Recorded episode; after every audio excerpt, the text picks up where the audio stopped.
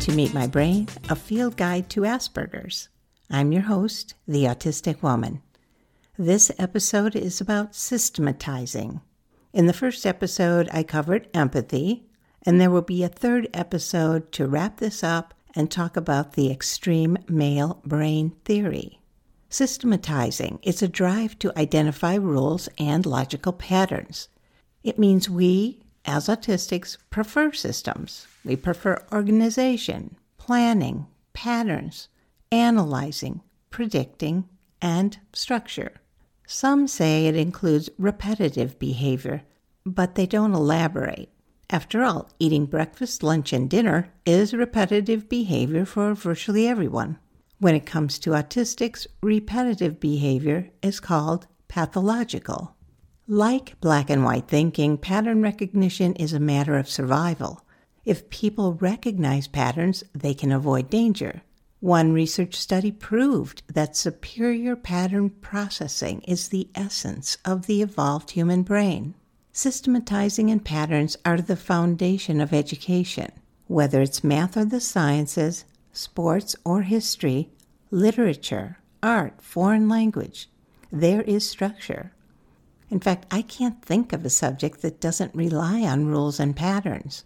Nearly all learning can be understood as a form of discovering and understanding patterns. If you were in marching band in high school or college, you learned not only the pattern and rules of the music, but also those of marching on the field. How else would everyone go in the same direction? And dancing relies on patterns. In fact, they're even called routines. If you've taken or watched martial arts like karate, it's all about patterns. The next time you watch a TV series or movie that has fighting, notice how the actors use patterns in their moves. By anticipating what the other person will do, they avoid injuring them and can still put on a convincing fight scene. In an episode about small talk, I explained my view that autistic brains store information in files the brain sets up a system for retrieval of relevant information.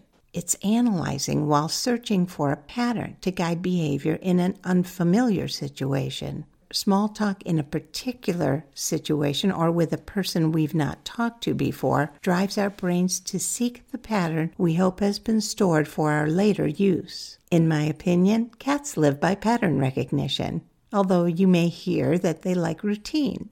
Well, one follows the other. And birds, how do you explain migration? Would you be concerned if the captain on your flight didn't recognize patterns or couldn't systematize her job?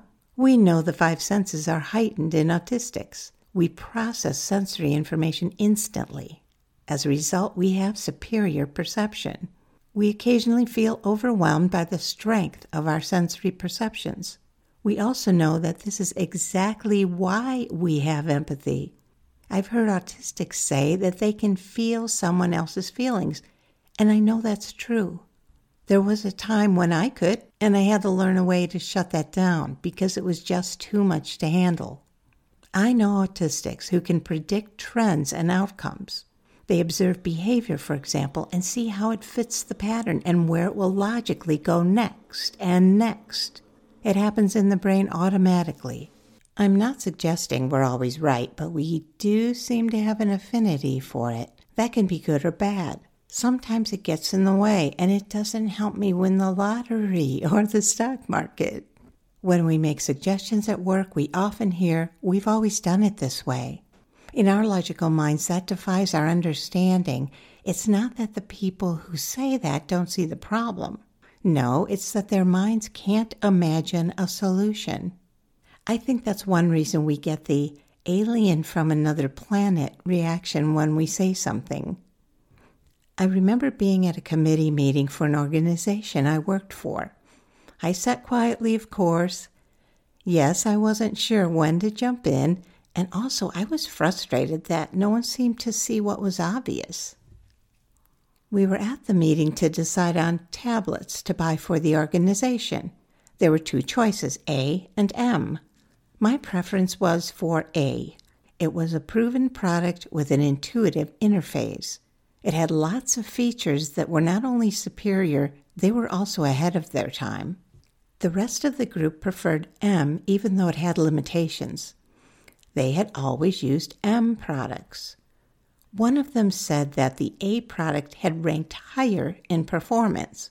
Nonetheless, they wanted to stick with tried and true.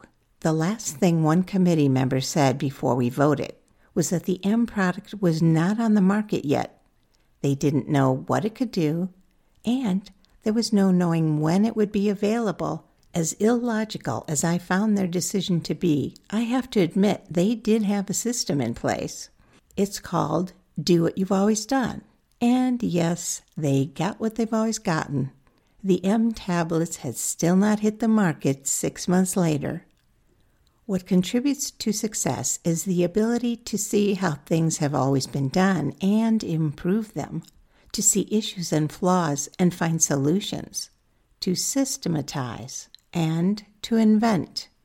Let's be real systematizing is not a deficit, it's evolution. We see it in Silicon Valley, where technological achievement is continuously advancing and changing. We use systems every day to access our bank, to order food and clothing, to research and learn. Systematizing your business is a trend in business improvement right now. There are experts and classes and YouTube videos. McDonald's is considered to be one of the most successful companies in the world due to it. I can't see Amazon being successful without systems. So hopefully, I'm convincing you of the benefits and usefulness of systematizing. But if it's so great, what's the problem? Autistics have been defined in terms of lack. Pervasive stereotypes see us as issues and problems and inabilities. This is changing because of autistics and the scientists who respect us and our experiences. On the other hand, many researchers are stuck in we've always done it that way. They're dependent on a system that rewards consistency with reputation and funding. It encourages conclusions based on faith instead of fact. One researcher came up with a theory in the 90s that autistics are high in systematizing, and for that reason, it follows that we are low in empathy. He calls our preference for rules and systems as extreme and pathological. He characterizes it as if and then. If you have one, then you have a deficit in the other. Well, it's decades later, and he continues to do research designed to validate it. He rebrands the theory when it suits. He calls it the extreme male brain theory and says it applies only to autistic brains. He acknowledges that a systematizing brain is inventive and creative, while insisting that our brains are rendered unable to empathize because of it. I found no research to support a relationship between empathizing and systematizing. In the next episode, I'm going to dissect the research that says we're flawed, that we lack human qualities like empathy.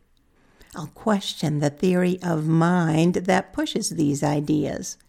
I'll contrast all of that with modern scientific findings that recognize our traits and abilities. So now you've heard some facts and opinions about empathy and systematizing.